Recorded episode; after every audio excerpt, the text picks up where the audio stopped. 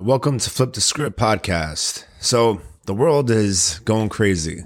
If you feel like the world is going crazy, it is because it has. All right, there's a lot going on. So, we're going to get right into it. We're going to flip the script. All right. So, there's a crisis going on in Lebanon. This is from LBC News.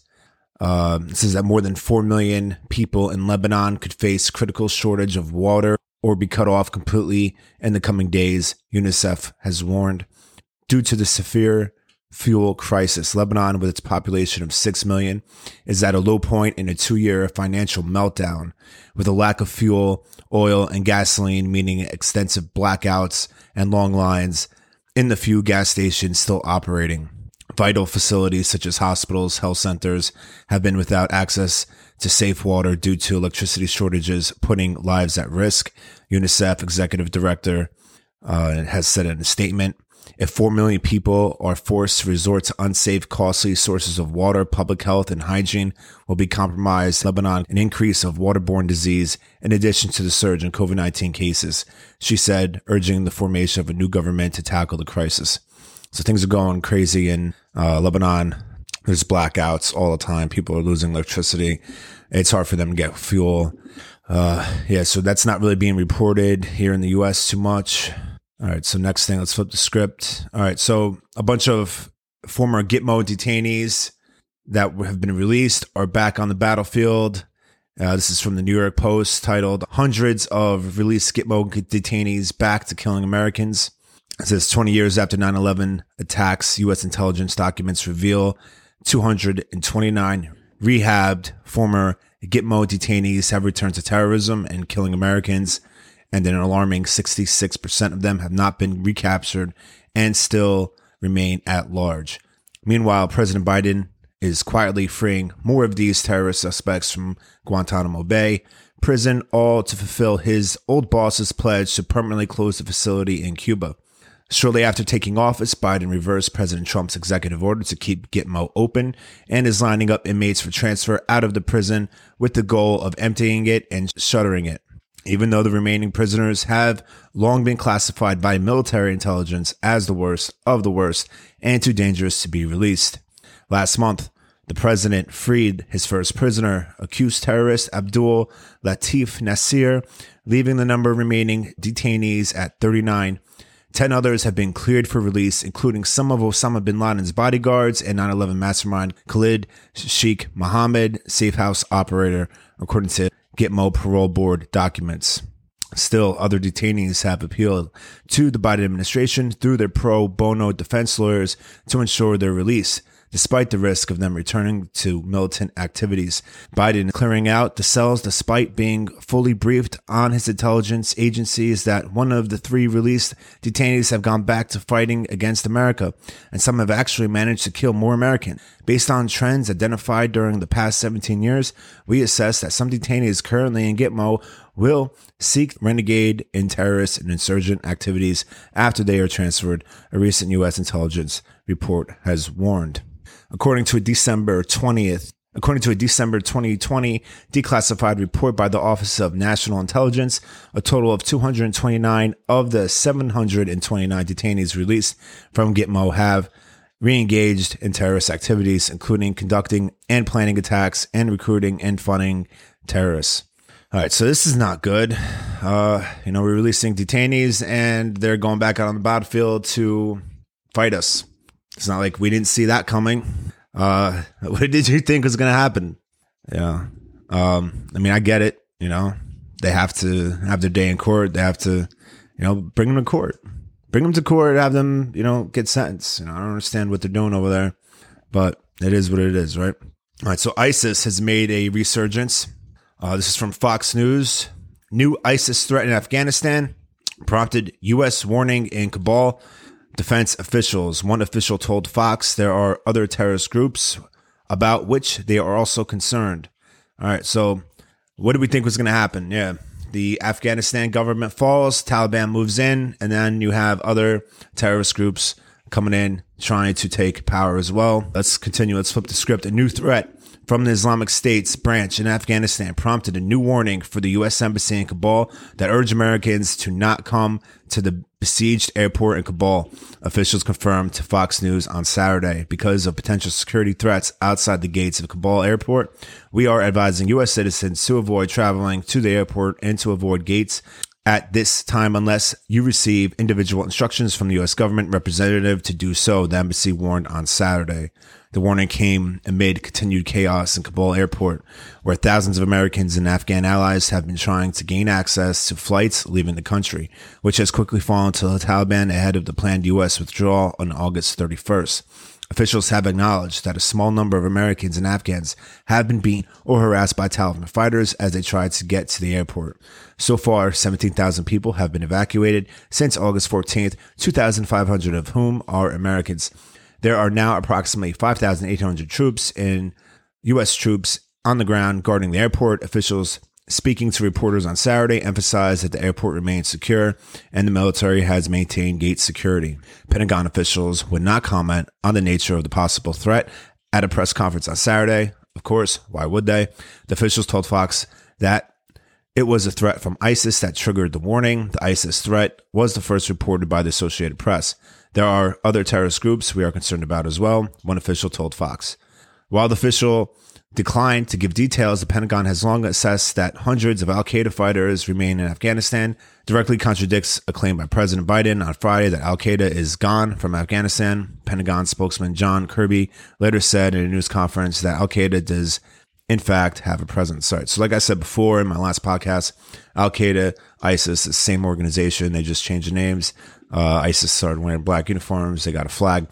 Uh, they're the same people. Um, the former leader of Al Qaeda, um, who was later captured, uh, killed by U.S. Uh, troops a couple years ago under President Trump, with the famous dog. That the dog that captured him used to be part of Al Qaeda, and now is part of ISIS or was a part of ISIS, and it's the same organization. There's no difference between the two. Uh, in a statement on Saturday, Kirby told Fox that we are mindful that the situation is dynamic and fluid, and we are doing everything we can to conduct safe and orderly evacuation. The Biden administration is facing significant political pressure over the crisis, which caught the U.S. by surprise and has led to a mounting criticism of President Biden's handling of the situation. I don't know how this could catch the U.S. government by surprise. Anybody would have told you that this was going to happen Friday press conference, Biden sought to portray the situation in which the U.S. had regained control and was steadily evacuating Americans and certain Afghans, but warned that he couldn't promise what the result would be. I cannot promise that the final outcome will be or that it will be without risk of loss, but as commander in chief, I will mobilize every resource necessary. The Pentagon was asked on Saturday if Secretary of Defense Lloyd Austin was frustrated or reported having his advice not to withdraw troops ignored by President Biden. Uh, this is a quote The secretary is 100% focused on the mission at hand right now, which is a non combatant evacuation operation, Kirby said. And he's comfortable that throughout the deliberation, his voice was heard and that he had an opportunity to provide his best advice to counsel and the commander in chief and to the national security team, as did other leaders here at the Pentagon. So that is a very generic statement answering uh, questions in a non answering question kind of way. As you see, typically uh, with bureaucrats and politicians, they do not actually answer questions, they just give you the runaround. All right. So, since ISIS is making a resurgence, I told you in my last podcast I was going to read parts of Hollie McKay's book, Only Cry for the Living. Uh, she was basically tracking and following ISIS throughout the whole uh, ISIS, Syria, Iraq war starting from 2014. And I believe she left there 2018 or 19. I'm not sure exactly. Um, looks like it was 2018 is when her memoir has ended for the book. All right, so we're gonna read from this. Everybody should go out and get this book, Only Cry for the Living. Um, Hollie McKay is still in Afghanistan right now. Uh, she was there when this whole thing started. She's reporting on the ground. Um, she's very good at what she does. Uh, she was on a couple podcasts. Uh, Jocko podcast was really good. Um, she talks about her whole story of how she ended up getting into this, how what her like she was a ballerina before in Australia, and then she ended up getting into journalism and was doing like covering uh, celebrities for Fox News at one point, and then she winds up in the Middle East following ISIS. So it's actually a pretty interesting story that she has, and um, she's really good at what she does. Check out her book, um, follow her, and see what she's reporting on. All right. All right, so we're gonna read a section of her book. This is from November 2014, and it's titled "The Faces of Evil." All right, so it says some ISIS soldiers would tell you that the reasons they joined were simple, straightforward, woven into a web of basic survival, money, protection, food. Other times, the reasons to pledge allegiance to a terrorist group were complex, deep seated in sectarian, tribal, and historical grievances dating back centuries. So, what is war? War is a composite of individual stories and reasons, one rarely the same as the other. Iraqi and Kurdish authorities had already apprehended hundreds of ISIS fighters in those first few months and stuffed their prisons with the terrorist members, including a soldier who had told me that he had killed as many as 70 people in the service of the radical jihadist army. His reasons a cultivated web of both hatred and self preservation. Omar, a 25 year old ISIS fighter from the Iraqi village of Dor Saladin, admitted that during ISIS's first month in Mosul, he had killed scores of his countrymen and foreign contractors on its behalf. This is a quote from Omar. They came to our area and forced me to protect their lands, Omar said, flatly of his ISIS commanders, his thick monobrow remaining frighteningly still, a physical manifestation of his emotionless figure before me. After a while, they told me, When are you going to start protecting your own land? His eyes burning into mine. He went to describe the words of his superiors. They told me to do it or die and then they killed people in front of me. Omar was missing four fingers on his left hand from what he claimed was an industrial accident. A lie? Chopping off hands and fingers was a punishment for stealing. The disability nearly got him killed by his ISIS handlers, he claimed until he proved that he could shoot right handed. Overnight, Omar, purporting to protect his home turf to a prolific killer under his ISIS banner, by his count, he had racked up 70 executions in a matter of months. He mandated that he killed his victims with rifle shots and was chillingly candid about why he did it. Because they were saying bad words about Aisha, one of Muhammad's wives, known as the mother of believers, and burning a mosque. He went on. He insisted that he did not receive any type of reward from ISIS leaders for the large number he killed. I asked if he felt any remorse. The clock ticked for a few seconds on the wall, narrowingly loud. I did not act on my own will, Omar responded slowly, flinching as if he still embodied by some evil outside influence. We were seated in the tightly monitored facility, the Kurdish equivalent of the FBI, in a city not far from the Iranian frontier. Omar's deflection drew a sharp rebuke from the Kurdish guard inside the room, who barked at him with a scolding I could not understand. Meekly, he corrected himself, apologizing and insisting that he had defended blame only because he was uncomfortable around women. Omar was being held in an undisclosed Asayish prison on the outskirts of, can't say that name, after being convicted weeks earlier in the courts of law on terrorism charges. He was initially sentenced to death, but I was told the judge commuted his sentence to life in prison. I was surprised when the security guard offered him a tea along with the rest of us, which he nervously but politely accepted. An uncomfortable hush wafted over the room as we all took a few seconds to sip. I took in his impish face, his painfully skinny body, his anxious twitch, and the way his eyes constantly darted and dropped to the cold ground. Here was a face of evil, a man who had taken lives that were not his lives to take, and yet there remained an odd air of childish innocence about him. Omar was a brutal individual, but he was also a tragic statistic. Just one of the tens of thousands of young men to take up arms on behalf of the barbaric group. One of the tens of thousands who could have lived low profile lives working and tending to a growing family. But instead, he became a statistic in following the path of human destruction and has sabotaged any prospect for a normal future. As his story unraveled, Omar said he joined ISIS to get away from his new bride. He had been in an arranged marriage and he did not know his wife until the day that they were married. After the wedding dancing and, and chorus of congratulations had ceased, he realized something was wrong with her. He said that she had something in her head. She looked normal on the outside, but she wasn't. He stuck out the strange nuptials for a few months longer in the hopes of fathering a child, but after multiple doctor visits, it was determined that his wife couldn't have babies. Something was wrong with her, Omar repeated. He believed that his only option was to leave for work one morning and never come home. He knew that in fleeing with no money to his name, as per Islamic law, he left his family responsible for paying his wife's family a fortune of down cost. Thus, Omar knew that he could not escape his wife and he could not find a safe haven in his family home. And so he fled to the abyss of Mosul just after a sudden takeover by ISIS. After weeks of killing, of blood staining his clothes, of living in fear that the terror group's leader could turn their guns on him for any misstep, Omar decided to run away once again. This time he deserted during a witching hour and surged into Kurdistan. He hoped that he could blend in with the displaced flow of people and perhaps find a job. But only days later, on October 8th, he was captured by the police, having been identified by Kurdish intelligence agents. Omar, along with hundreds of fellow ISIS soldiers and deserters, were being interrogated for intelligence that could help the Kurdish in its fight against the jihadist group. Evidence against individual former combatants is gathered and presented to a Kurdish judge, who decides whether prisoners are held or released. Omar and many other ex ISIS fighters convicted of mass murder or terrorism charges would likely spend the rest of their lives behind bars.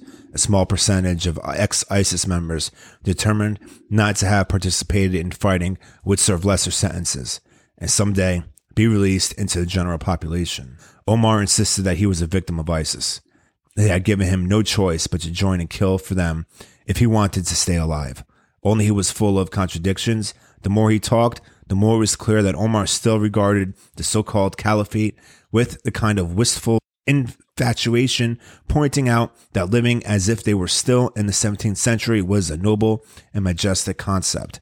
I asked him what he would do hypothetically if he saw me on the streets under the caliphate's control. He said, I would call you to Islam, Omar conjectured, straightened up, and if you didn't come, I would leave you alone.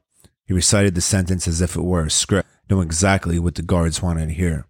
Omar was one of the two former Islamic fighters who spoke to me that day. The other, a 19 year old Kurdish teen identified as Darwin, said that he was lured to join by the group's Facebook pages, which urged Muslims to join the fight in Syria. Darwin looked like he belonged in a Boy Scout uniform, sleeping in the woods rather than on a bloody battlefield. He claimed that he had spent just 20 days in the world's most infamous terrorist battery before being arrested two months earlier.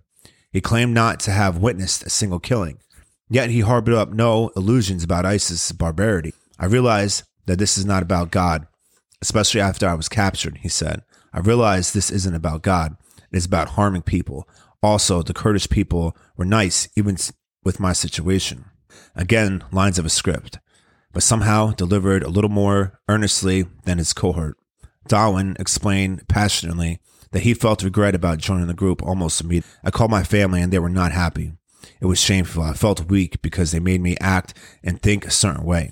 He answered when asked whether joining a terrorist organization made him feel powerful. I was asking for forgiveness even while there. Darwin, who faced terrorism charges and awaited his day in court, also vowed that he was learning more from fellow inmates about the barbarities committed by ISIS. He suggested Kurdish officials make anti terrorist shows and programs to teach others that this is not the way to be. While his words reeked of indoctrinated lines used to please the guards, there were slivers of sincerity in the way he delivered his responses. He was just another tragic statistic. The facility's director of security noted that most ISIS fighters were uneducated and easily led down the grisly path of violent jihad. Some regret their actions, some do not. The guard said to me earlier, unchantedly, understand that most are young and have no information. They are impressionable. They listen to the Second Life Paradise story, 72 virgins, rivers of wine, and staying young forever. That is all they know. Unlike the prisoners detained by ISIS, many of whom have been marched into the paths of silky desert dunes and have their heads lobbed off with a long sword, or garbed in orange jumpsuits and forced to kneel before being blasted with bullets.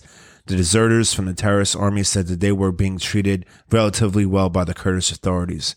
The two men were dressed comfortably and clean shaven. Kurdish officials insisted that the men were being held under conditions of adherence to international law and monitored by the International Committee of the Red Cross. Both detainees confirmed that they were allowed contact with family members and seemed aware and up to date news involving ISIS. Both said they feared being captured by ISIS if they were released. Prison was perhaps keeping them alive. They articulated that they wanted to join the Peshmerga to take up arms against insurgency that had not so long enticed them in. Security officers, however, cautioned against believing the prisoners. Neither men could be trusted. Multiple authorities underscored, stating that ISIS was notorious for deploying spies into Kurdistan to gather information about everything from pending military operations to who was hiding in the ever growing camps. Kurdish officials privately predicted there were little doubt of the two men and others like him would be back fighting for ISIS within days if they were ever released. We have been dealing with terrorist groups since the beginning, so this is not new for us, said one official who had experience countering Saddam Hussein's repeated and destructive campaigns against the Kurds. We specialize in terrorists. I asked Omar once again what he would do hypothetically if he saw me in an ISIS governed streets. I would call you to Islam, he conjectured and if you didn't come, I would kill you. The script had finally whittled away. There was some momentary shuffling as the guards cuffed the prisoner and led him toward the exit. And Omar added calmly in his ever quiet voice and bowed pencil thin legs, almost buckling beneath him. We count Americans like Jews. The guard, eager to convey a word he knew in English, gave the convicted terrorist a slight slap on the back and bellowed the wide grin. Let's go, baby. The strange phrase brought with it some comic relief to the sterile room. But deep down, I could not help but think Omar was feeble like an infant, hardly a vision of a hardened fighter. It wasn't until the wet, windling car ride back to Erbil in the dead of that misty night that I remembered it was Thanksgiving in the United States, and flags were being burned to ash and buildings set ablaze in the Ferguson, Missouri Black Lives Matter protests. And we're to stop here. So I think that was uh, a good refresher about what ISIS is and what their mind thinking is. Um, in the next coming podcast, I'll probably be reading more parts of that. Um, so remember, that was December of 2014. so that's it for Flip the Script today. I uh, hope you're enjoying. I hope you hit the share button, share this with your friends. Um, and that's it. Flip the Script podcast out.